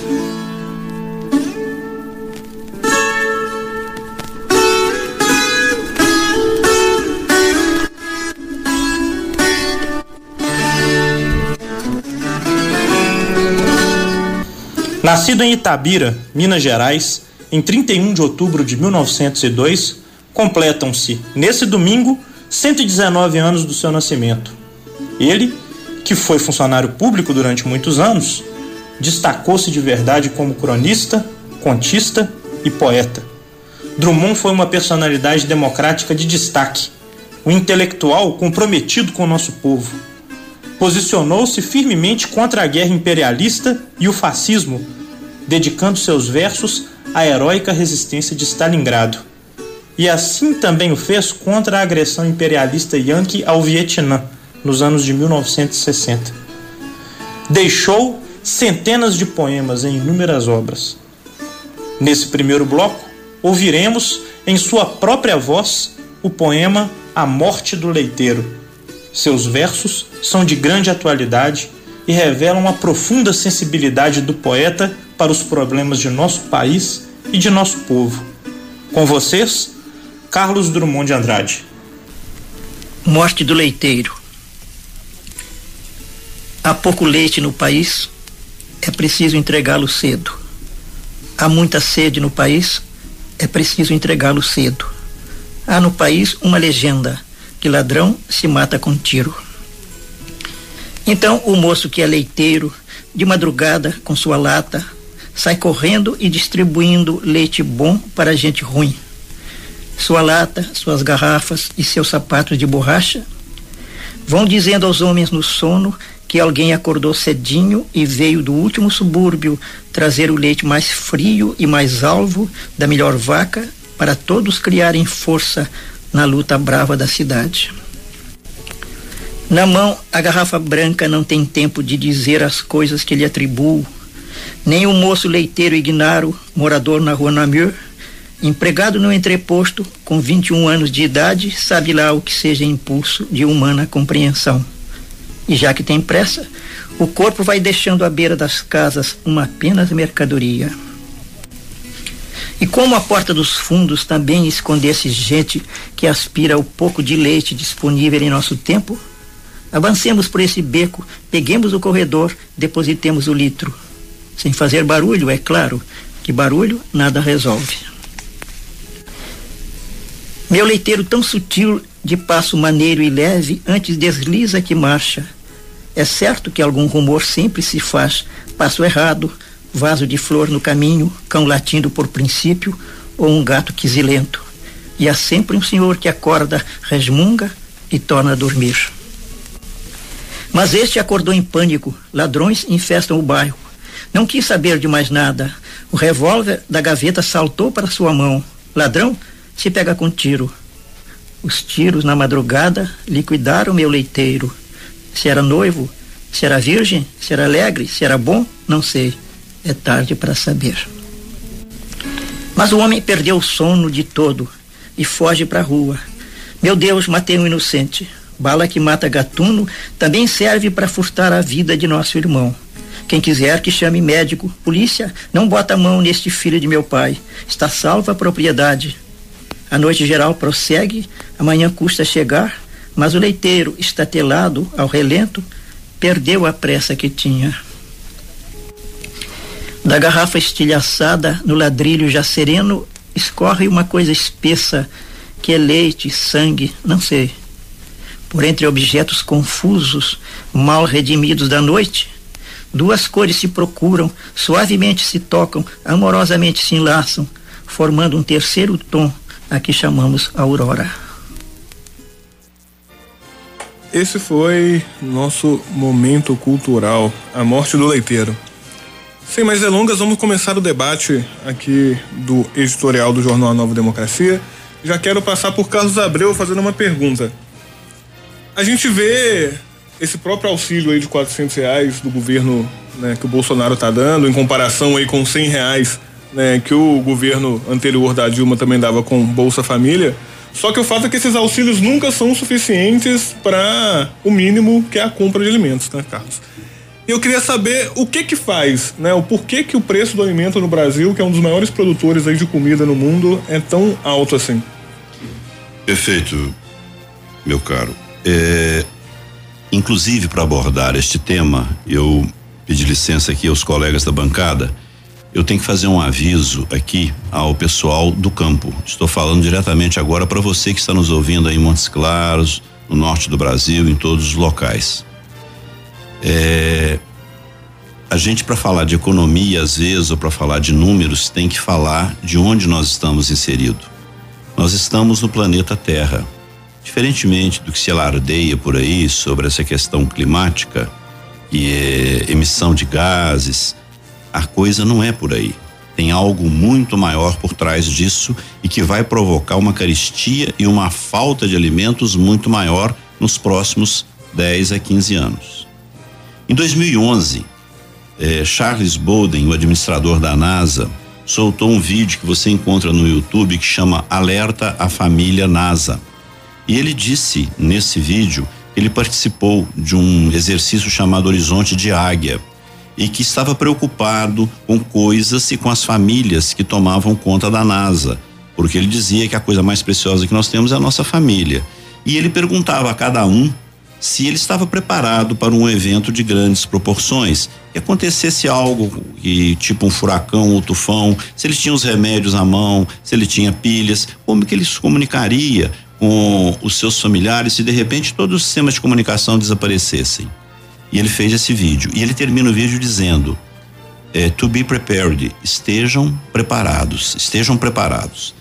Isso foi em 2011. Naquele mesmo ano de 2011, olha como são as coincidências, né? Entre aspas. No dia 17 de novembro de 2011, era editado o decreto-lei 7.616, onde a presidente Dilma, a exemplo de outros países, esse decreto que ela fez chama Emergência em Saúde Pública de Importância Nacional. É o SPIN. Há 10 anos atrás ele foi editado.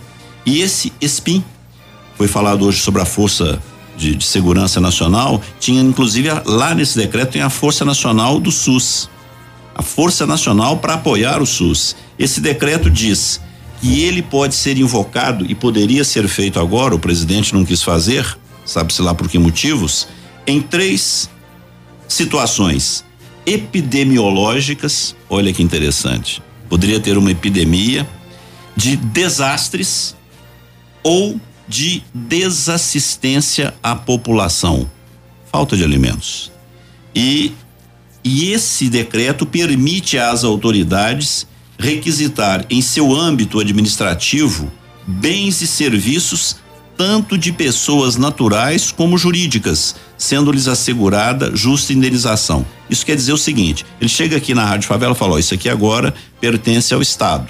Vamos indenizar o Misael e a família, mas agora isso aqui pertence ao Estado. Vamos indenizar a fundação. Ou pode chegar na sua casa, ou pode chegar no seu hospital, na sua escola, o que for. Esse decreto dá um poder supremo à atuação nessas emergências. Afinal, o que está acontecendo? Por que, que estava se avisando isso há 11 anos atrás e o que acontece hoje? Vou ter que falar um pouquinho de astronomia também para vocês, tá? É, essa semana o ministro da Fazenda chamou o ministro da Ciência e Tecnologia de burro. Vocês devem ter ouvido aí, né? O, acho que o nosso ministro da Ciência e Tecnologia perdeu uma grande oportunidade de dizer em resposta, tipo, uma coisa é ir à lua, outra coisa é viver no mundo da lua. Então, é mais ou menos o que está acontecendo aqui nesse Brasil. O que está acontecendo com o nosso sistema solar e com o planeta Terra? O planeta Terra, vocês sabem, está dentro do sistema solar. O nosso sistema solar, que é o Sol e seus planetas, nós fazemos um giro na nossa Via Láctea, que é o nosso universo local. Esse giro que ele dá, imagina um relógio, você tem a posição de meio-dia, a gente sai, o sistema solar da posição de meio-dia, vai às três horas, às seis, às nove e volta outra vez às 12 horas. Esse fenômeno chama-se precessão. Precessão que escreve P-R-E-C-E-S-S-A-O-T-I-O. Precessão. Se você chamar aí no YouTube precessão, você vai cair num site lá da Universidade Federal do Rio Grande do Sul que explica o que, que é esse fenômeno. Então, nós, o nosso sistema solar dá uma volta dentro do nosso universo local. Atualmente, nós estamos atravessando uma região chamada Dark Rift, é o buraco negro. E o que, que é isso? Isso é uma região estelar que é povoada de muitos detritos. Então vocês já estão começando a ver, caiu uma bola de fogo no Rio Grande do Sul, caiu uma bola de fogo lá, alguém viu agora semana passada foi em Patos de Minas. Estão começando a acontecer vários fatores e perguntaram um cientista cinco anos atrás quanto tempo demoraria para a gente atravessar isso. Falou, ah, mais ou menos uns 250 anos. Então nós só estamos começando a brincadeira. Para o nosso sistema rodar essa coisa toda, são 26.500 anos é a precessão. E nós, a nossa geração, vai enfrentar essa região agora. Isso significa dizer o quê? Que nós vamos ter que nos preparar. Por isso que eu estou falando com o pessoal do campo nós vamos ter que nos preparar para produzir alimentos em estufa. É, nós tivemos agora no Rio Grande do Sul, segunda-feira, amanheceu o dia com uma geada, estava 4 graus a temperatura, ao meio-dia já estava em 30 graus. Uma variação térmica de 26 graus em menos de 8 horas. Na Califórnia, no domingo passado, faziam 211 dias que não chovia na Califórnia. 211 dias sem chuva. Choveu 13 milímetros de Sacramento. Essa chuva quando foi no domingo, teve uma chuva lá, depois de 211 dias. Choveram 312 milímetros. A chuva de um ano choveu num dia. E na segunda-feira teve uma nevasca que há muito tempo eles não tinham lá. Ou seja, em três dias teve-se os três climas. Os holandeses, há 20 anos atrás, tomaram uma decisão: que toda a produção agrícola deles seria feita em estufa.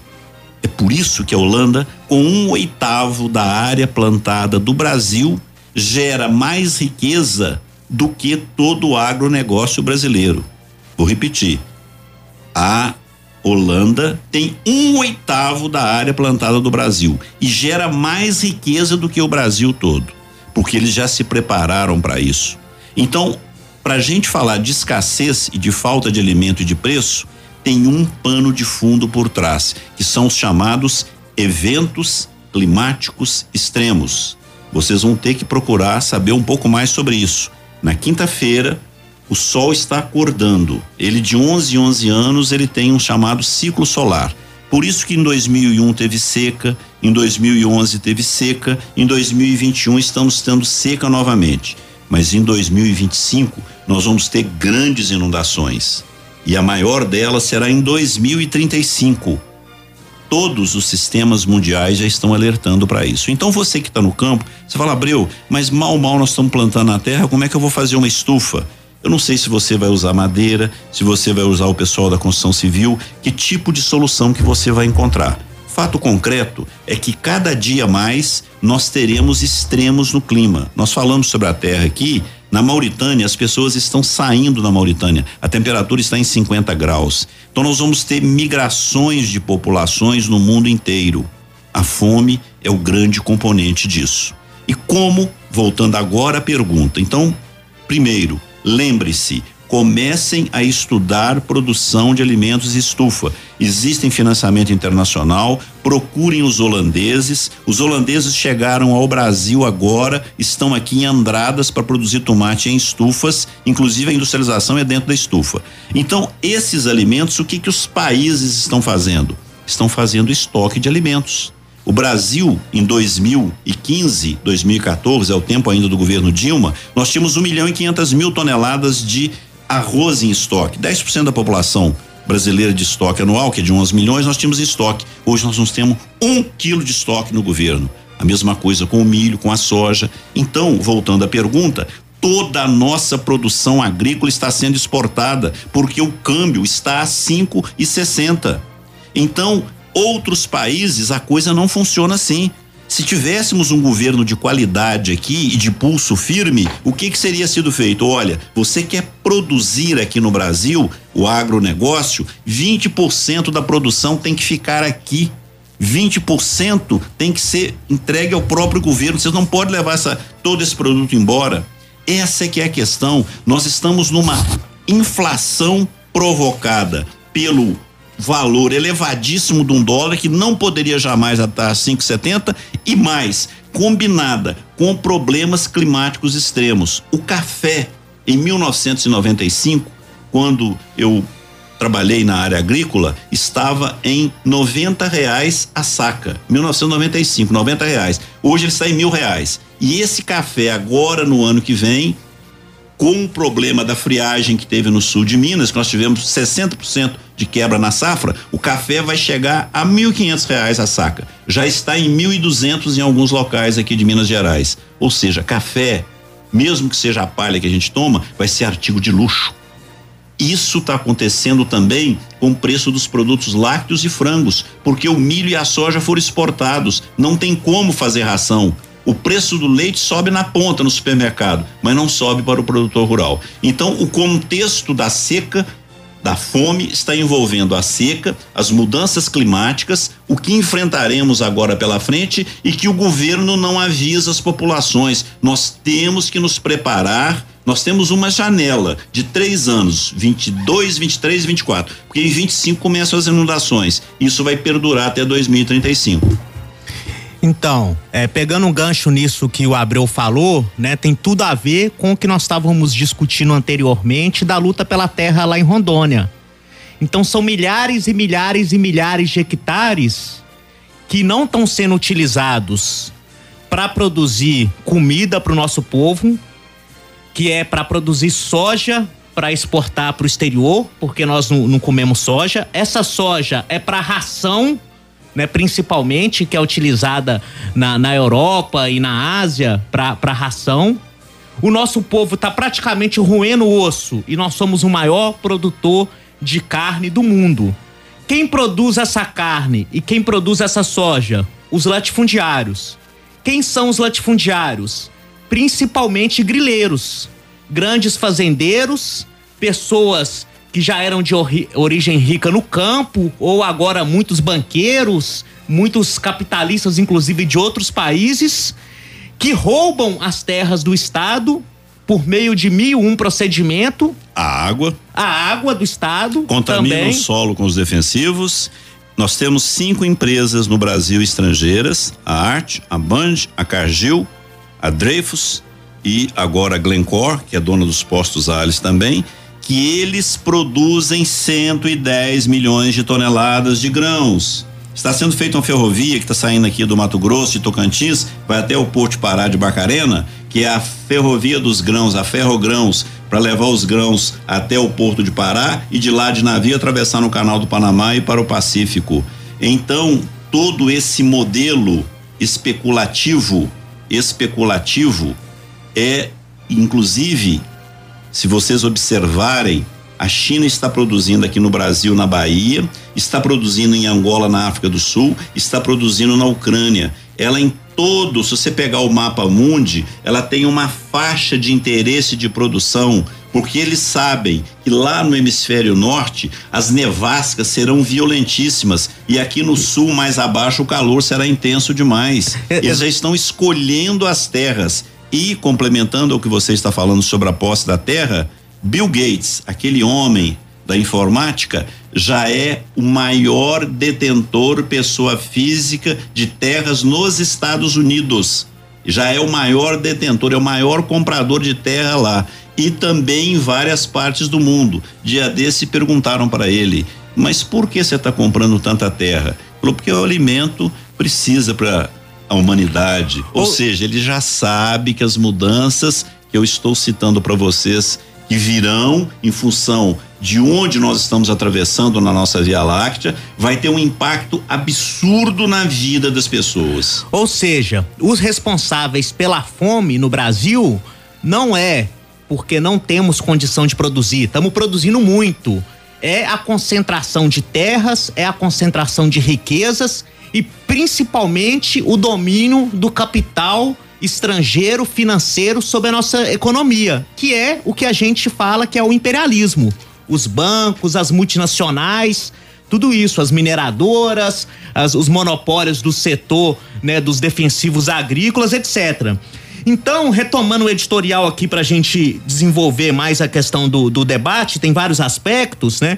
O que que a gente vê? O absurdo da situação. O país está nessa miséria toda, a população, principalmente mais pobre, que é a imensa maioria, tá nessa miséria toda em função da crise que os ricos mesmos geraram. Né? O Abreu explicou muito bem aqui, nós contextualizamos bem a situação. E essa canalha de economistas burgueses, né, que na verdade são pagos para mentir, são pagos para mistificar, para mentir, para jogar areia nos olhos da população, ficam falando que é os 400 reais, que é os 500 reais, que é os 600 reais, que vai dar para aquela pessoa que tá passando fome, que vai é, quebrar o país. Entendeu? Então é, é, é, é isso que tá acontecendo, é isso que o jornal denuncia. Então, quando o título fala política da fome, é porque a fome é uma política de Estado.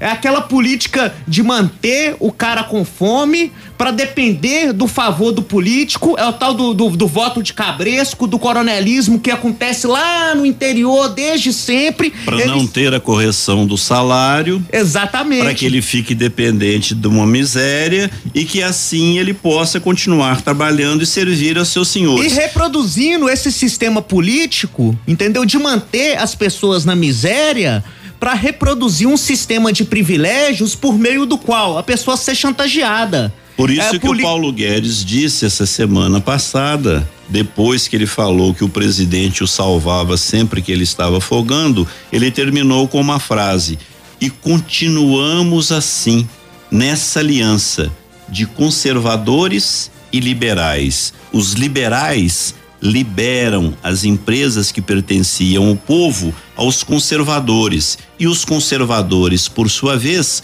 conservam o seu poderio e seu privilégio. Mais ou menos citando o caso do filme, um filme chamado Il Gattopardo, o Leopardo, que fala sobre a mudança que havia depois dos ducados, de todas aquelas propriedades, principalmente na Itália, quando estava chegando uma classe trabalhadora nova. Há uma fala de uma personagem que diz: precisamos mudar alguma coisa urgentemente para que tudo permaneça como está. Exatamente, aproveitando isso de, de mudar para permanecer como está, eu acho que é uma boa síntese assim sobre toda essa demagogia, né, dessa política assistencial, né? Porque é necessário deixar claro, não estamos contra que tenha assistência numa situação de miséria. Isso inclusive é um direito, né, constitucional né? É, uma, é, um, é um dever do Estado dar o um mínimo de condição de seguridade social, de assistência quando se tem situações como o Abreu falou.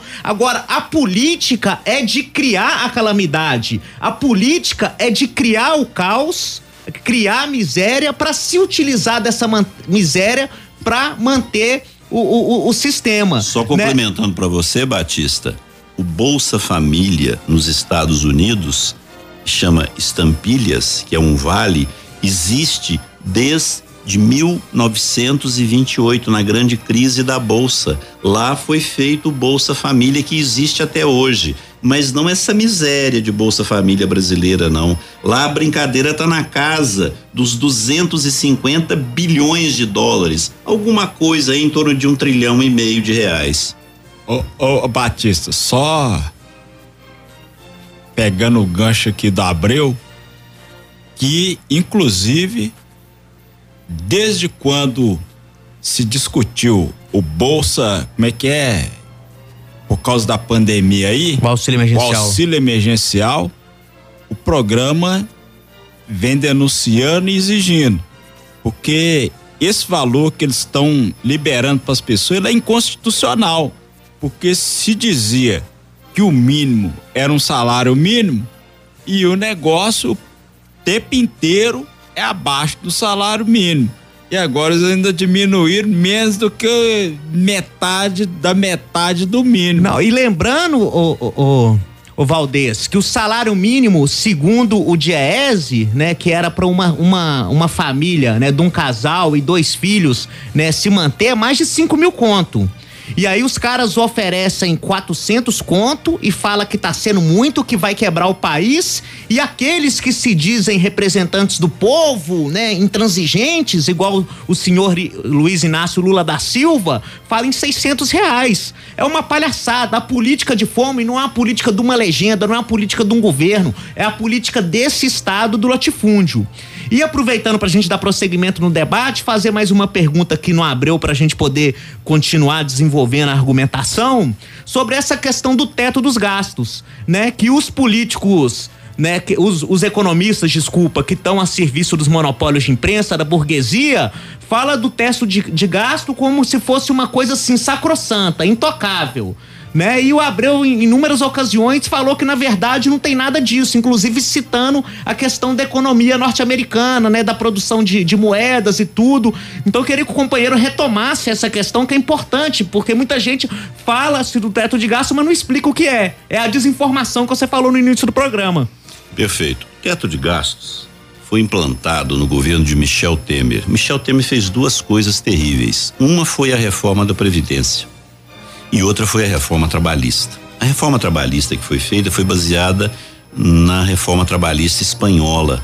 Foi a maior perda de salário que já se teve notícia na Europa. O FMI, inclusive, denunciou essa perda salarial, que foi da ordem de 30% quando fizeram a reforma trabalhista na Espanha. Então eles fizeram essa duas. Mas fizeram uma terceira coisa, aí já foi o Henrique Meirelles, que era originário da área de bancos, é a chamada porta giratória. Ora o cara tá no banco, ora o cara tá no governo. Ele esteve né, no, no banco, no banco de Boston, depois voltou dos Estados Unidos, foi trabalhar no governo Lula como presidente eh, do Banco Central, ao tempo que o Palocci era ministro da Fazenda, ficou lá um bom tempo. Depois ele foi trabalhar com os Joesley, fazendo o banco original. Um banco originalíssimo, né? Um banco de ladrões é um negócio fabuloso. banco original. Depois você tem uma história do banco original para contar também fabulosa. Então, recebeu 70 milhões. Foi pago lá fora, porque a JBS tem operações no exterior, ela exporta carne, recebeu lá no Panamá 70 milhões para montar um banquinho que deu um prejuízo de 420 milhões. Mas esse rapaz, quando esteve por lá, hoje ele está como secretário da Fazenda do Estado de São Paulo. Parece, tem umas conversas dele ser vice-presidente da República do Lula. Mas isso é outra história. Então ele criou uma figura chamada teto de gasto. Mas olha que maravilha. Criou-se um limite. Então você tem o gasto, o gasto corrente é o quê? Pagar a folha, água, luz, telefone, é como que funciona o governo. Agora, esse limite de teto do gasto foi definido o seguinte: não pode subir o gasto mais do que o gasto do ano anterior corrigido pela inflação. Botou um freio, vamos dizer assim, ou um cabresto. Acontece que tem algumas coisas que não fazem parte do teto do, ga- do gasto. Por exemplo, verba para eleições não está no teto do gasto. É por isso que a verba que era de 1 bilhão e 800 falaram que vai ser 6, pula para 4. Verba para teto do gasto está fora. Do- aliás, verba para eleição está fora do teto do gasto. E a outra emenda parlamentar? É, e a outra grande coisa que está fora, que é o grande problema desse país, que é um outro tema aqui, é dívida pública. A rolagem da dívida não faz parte do teto dos gastos. Ficaram duas semanas discutindo se sobe teto, se desce teto, se muda a taxa de inflação. Quando o Copom se reúne, como reuniu essa semana, e mexe na taxa da Selic, e ele aumentou agora, nessa última semana, ele aumentou a Selic. O que que aconteceu com isso? Esse juro adicional que o Brasil vai pagar, que que aconteceu com esse juro? Ele significou, eu estou só pegando aqui as minhas anotações, que são tantas coisas para serem faladas. Nós tivemos um aumento agora da taxa. Essa taxa que foi aumentada, cada vez que você aumenta um ponto percentual na Selic, significa 50 bilhões de pagamento de juros. 50 bilhões. E essa taxa vai chegar em 10 até o final do ano. Então você pega 5 trilhões, que é a nossa dívida interna, aplica 10% de Selic, nós estamos falando de 500 bilhões de juros. Então eu estou dizendo, esse teto de gastos é uma mentira. Nós precisaríamos de uns três programas para explicar isso para vocês, a dimensão disso e que só para complementar, eu preciso de mais um minuto. Enquanto nós estamos falando de controlar déficit fiscal aqui no Brasil, os Estados Unidos agora em setembro fechou o orçamento dele do ano, que lá começa em 1 de outubro vai até 30 de setembro. Sabe que qual foi o buraco fiscal dos Estados Unidos esse ano, prezado ouvinte? Foi de 3 3 trilhões de dólares. 3 trilhões de buraco, um câmbio de 5, são 15 trilhões, é três vezes a dívida do Brasil de buraco num ano. O ano passado foram mais três. Em dois anos, os Estados Unidos da América do Norte, que emite dinheiro, deram um buraco de 30 trilhões de reais, que é seis vezes a dívida do Brasil. Seis vezes a dívida do Brasil em dois anos. E aqui, esse mesmo Meirelles, o ano passado, em 20 de março, deu uma entrevista ao G1. Quando a menina perguntou, mas como é que nós vamos fazer para arrumar dinheiro para a pandemia? Falou assim: imprime dinheiro. Imprime dinheiro, porque ele ficou 30 anos nos Estados Unidos, os Estados Unidos imprime dinheiro. O dinheiro que você tem no seu bolso aí, meu amigo, a nota de 10 reais ou de 5, ela não rende juros. Ela não rende, você não recebe juros por isso e nem o governo paga. Então você imprime dinheiro, quando você imprime dinheiro, o governo não paga juros. Mas no Brasil nós não imprimimos dinheiro, nós não expandimos os meios de pagamento. No Brasil, nós lançamos papel no mercado que os especuladores vão lá e subscrevem. Por isso, gente, é que a taxa de juros não baixa. É, e, e uma questão também, né, que agora está se discutindo, é a PEC dos precatórios, né? Que ela aumenta em 16 bilhões as emendas parlamentares no orçamento no ano eleitoral. E além disso, o fundo eleitoral aumenta em 2,1 bilhões para 5 bilhões de reais. É aquilo que eu falei. A- o teto dos gastos não contempla gastos com eleições, não vale para ele, não vale. Esses precatórios, isso é uma vergonha. São créditos que as pessoas têm contra a União. Aqui em Minas Gerais, ao tempo dos, governos tucanos, para você receber um precatório transitado em julgado, que era direito líquido e certo, minha cara Lívia, você só receberia se desse um desconto de 50% do seu direito. Senão você não recebe. E, outra questão também que eu acho que é importante, assim, para finalizar, essa que, é isso que a gente está falando, sobre a questão do funcionalismo público e da reforma administrativa, né? Que a gente vê essa, o, a- o período que foi das manifestações contra a PEC e o que, que ela representou, ficava muito parecendo assim: ah, são os funcionários públicos que estão ali para ter é, um- o seu direito, defender os seus privilégios, né? E é, na verdade é um ataque não só ao funcionário público, que é um número muito pequeno de trabalhadores no nosso país, mas sim a todos os trabalhadores que têm seu direito retirado, né? Então eu vou tentar resumir aqui para a gente poder passar para o nosso momento cultural, né? O que que é essa política é, de fome, essa política da fome do Estado?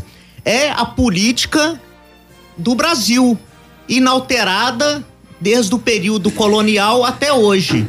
A política de manter as pessoas na miséria para manter essas pessoas controladas votando para poder comer, enquanto os bancos, enquanto o agronegócio, enquanto os exploradores têm todas as benesses. Ou seja, são leis, são um, um monte né, de, de artifícios que faz do Estado brasileiro um estado de opressão, de crimes contra o povo. Então ficam falando muito em corrupção.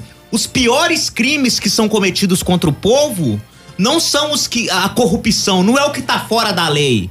Os maiores crimes cometidos contra o povo, como a própria dívida pública, como entregar toda a terra pro latifúndio, entregar toda a nossa riqueza para os banqueiros especuladores, é o que tá na lei. Ou seja, essa democracia é a democracia né, do dinheiro, como em outros editoriais a gente falou. Então, assim, vamos para um momento cultural e na, na última parte a gente arremata. Não, pode passar a fala para Abreu só para ele complementar. Só para complementar o que a Lívia perguntou, rapidinho, e é importante isso. De tudo que a União arrecada, ouvintes, de tudo que ela arrecada, 47% é destinado à rolagem de dívida. É. Então, quando a Lívia colocou o problema do funcionalismo, que estão querendo fazer um regime de recuperação fiscal aqui para Minas Gerais, entendeu? Toda a receita toda a receita do Estado, de tudo que o governo federal arrecada, 47% vai para rolagem de dívida. Esse é que é o problema. O pro, eu tô falando isso aqui desde o primeiro programa que eu vim aqui. O problema é a dívida. Quando eu vim aqui, a dívida era 3 trilhões e 400 bilhões, hoje está em 5 e vai para 5 e 500. A mesma coisa em Minas Gerais. Então isso aí, Lívia, não é problema do funcionalismo e nem Ai, das despesas correntes. Não é o professor, não é o funcionário público, não é o enfermeiro, não é o trabalhador, não é o policial militar. É o problema da dívida e da manipulação dos capitais. Isso mesmo. Então, agora a gente vai para o momento cultural, não é isso, Mamute? Exatamente. Vamos soltar aqui o momento cultural para vocês. Caros ouvintes, nesse bloco saudamos os 110 anos do nascimento de um dos grandes nomes da música popular brasileira, Nelson Antônio da Silva, o Nelson Cavaquinho. O sol há de brilhar mais uma vez a luz há de chegar aos corações. Nascido em 29 de outubro de 1911, no Rio de Janeiro, Nelson Cavaquinho foi compositor e cavaquinista na juventude. Seu nome carrega o nome do instrumento que lhe trouxe ao mundo do samba, mas foi com o violão que ele compôs suas maiores obras. A história do seu encontro com esse instrumento, quem conta é José Ramos Tinhorão. Abre aspas. A originalidade dele resulta do seu primitivismo. Roubaram-lhe o cavaquinho. Alguém deu um violão e ele, que era para ser um tocador de cavaquinho, virou um tocador de violão daquele jeito único, que fundiu a cuca do violonista clássico Turíbio Santos. Com extrema limitação de possibilidades, ele conseguia fazer melodias inexplicáveis. Não tinha nem coordenação motora, sua letra ia subindo no caderno. Claro que eu tenho que elogiá-lo. Esse é um criador. Fecha aspas, esse é José Ramos Tinhorão falando de Nelson Cavaquinho, do seu jeito único de tocar. E esse jeito único eu explico já. Nelson Cavaquinho desenvolveu seu próprio estilo ao violão, dedilhando as cordas usando apenas dois dedos da mão direita, deixando seus críticos e admiradores boquiabertos. A sua primeira composição é de 1939, mas ele começou a se apresentar em público somente nos anos de 1960, no Zicartola, bar do Cartola e da Dona Zica, no centro do Rio de Janeiro. Em 1970, lançou seu primeiro LP, Depoimento de Poeta, pela gravadora Castelinho. Foi amigo e parceiro de outros grandes sambistas, como Cartola e Carlos Cachaça. Deixou mais de 400 composições, entre elas clássicos, como A Flor e o Espinho e Folhas Secas, ambas em parceria com Guilherme de Brito, seu parceiro mais frequente. Sua escola de coração, da qual fez parte de sua velha guarda, era a Estação Primeira de Mangueira, que lhe dedicou o samba enredo O Filho Fiel, Sempre Mangueira, no desfile das escolas de samba do Rio de 2011. Nós nos despedimos hoje com uma obra-prima, Folhas Secas, do álbum Nelson Cavaquinho, de 1973. Salve Nelson Cavaquinho, viva o samba, viva a cultura popular. Aos nossos ouvintes, um bom sábado, um bom final de semana e até o próximo programa.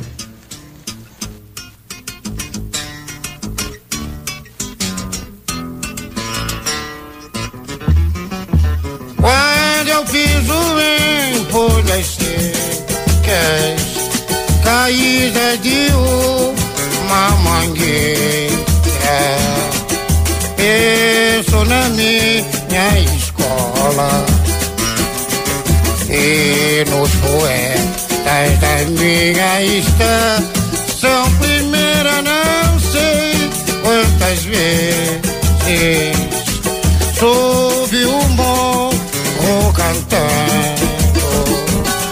Sempre o sol me queimando.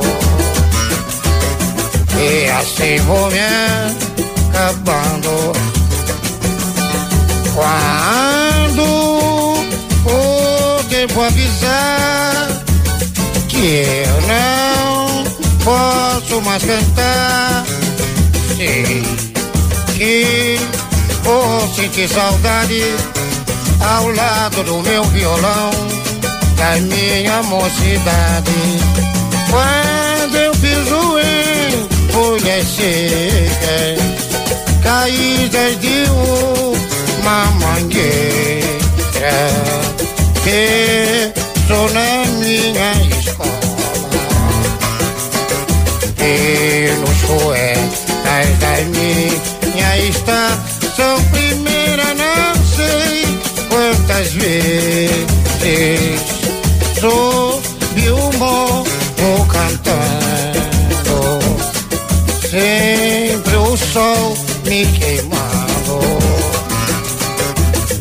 assim vou me acabando, e assim vou me acabando,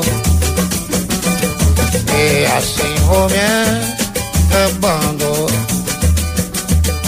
E assim vou me Esse foi o Momento Cultural Nelson Cavaquinho. E uma mensagem aqui, ó, a Ângela, do bairro São Cristóvão. Tribuna do Trabalhador está ótimo. Abriu nos explicando o porquê dos alimentos tão caros. Parabéns. Ouço todos os sábados. Obrigado, Ângela, por nos acompanhar. Obrigado aí pela colaboração dos nossos participantes hoje, o Carlos Abreu.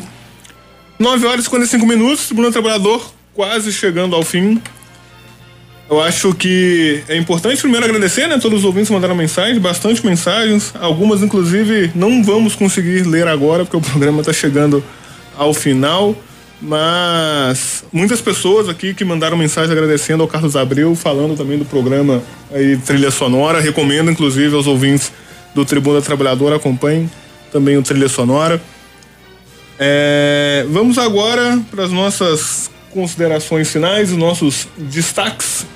É, desde já, agradecer a todos. Batista, obrigado pela participação. Qual o seu destaque para o Tribuna?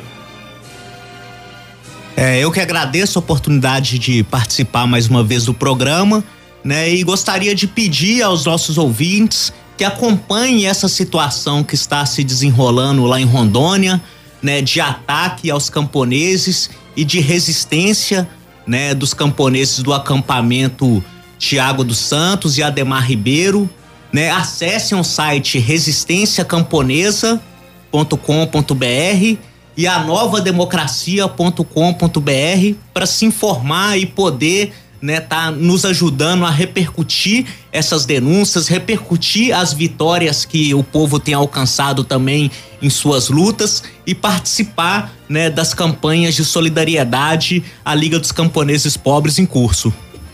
É isso aí, obrigado Batista. Companheira Lívia, qual o seu destaque para o Tribuna? Companheiro Mamute, né? Obrigada aí, né, por mais uma manhã. Também agradecer os ouvintes aí pela manhã e É, o meu destaque, né, que eu acho que é, muitas vezes a gente fica aqui, né, escutando muita notícia é, que não é a mais agradável, né? Que metade da população brasileira hoje é, vive numa situação de é, uma condição alimentar abaixo do nível nutricional no nosso país. Né? Enquanto a gente está falando que o Brasil exporta carne, maior exportador de carne, aí a produção também, a gente estava falando aqui enquanto o momento cultural estava acontecendo sobre a questão da produção é, de petróleo né, no nosso país. Maior parte da população hoje passa fome ou, se não passa fome, está numa condição de nutrição abaixo do que é o aceitável para a condição de saúde, né? Então, isso significa que nós temos que estar tá nos organizando, nos mobilizando contra essa situação de miséria e solidarizando também aqueles que passam por essa condição, porque essa é a situação do nosso país, mas ela não é eterna. Nós temos que transformá-la.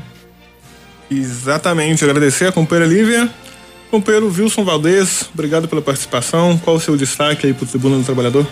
Bom, é, antes de, de mais nada, eu queria mandar aqui um abraço a toda a diretoria lá do Marreta que vem travando uma batalha pesada diante dessa, dessa toda essa condição ou falta de condição aí, né?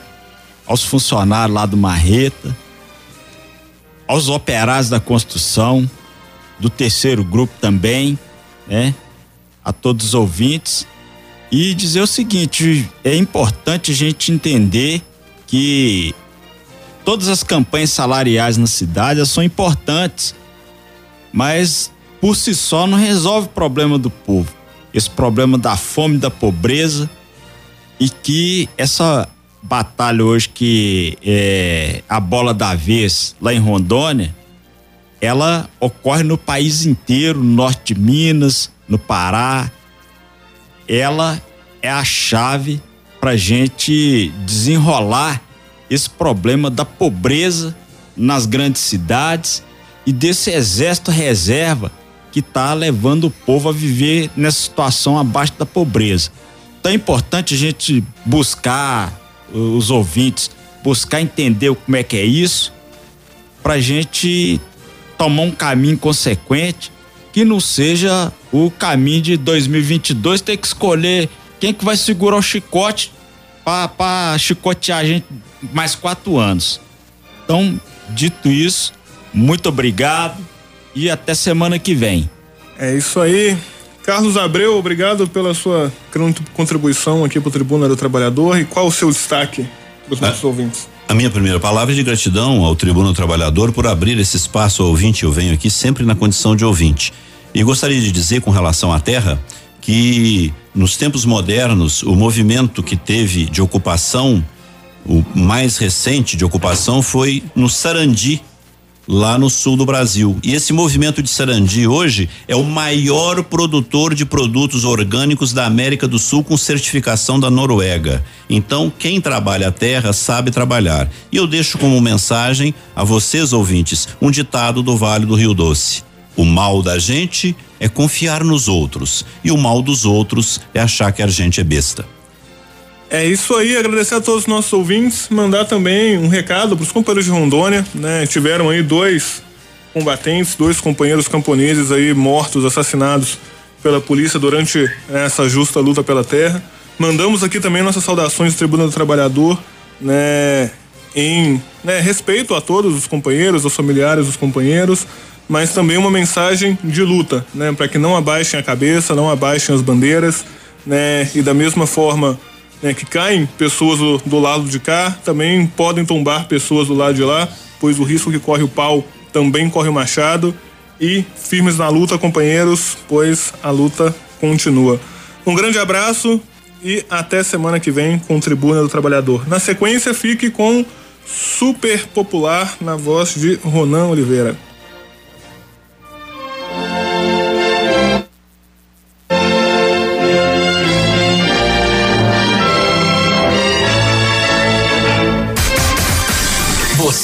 Ouviu Tribuna do Trabalhador na Autêntica FM, do jeito que você gosta. O programa que você ouviu é de inteira responsabilidade de seus idealizadores.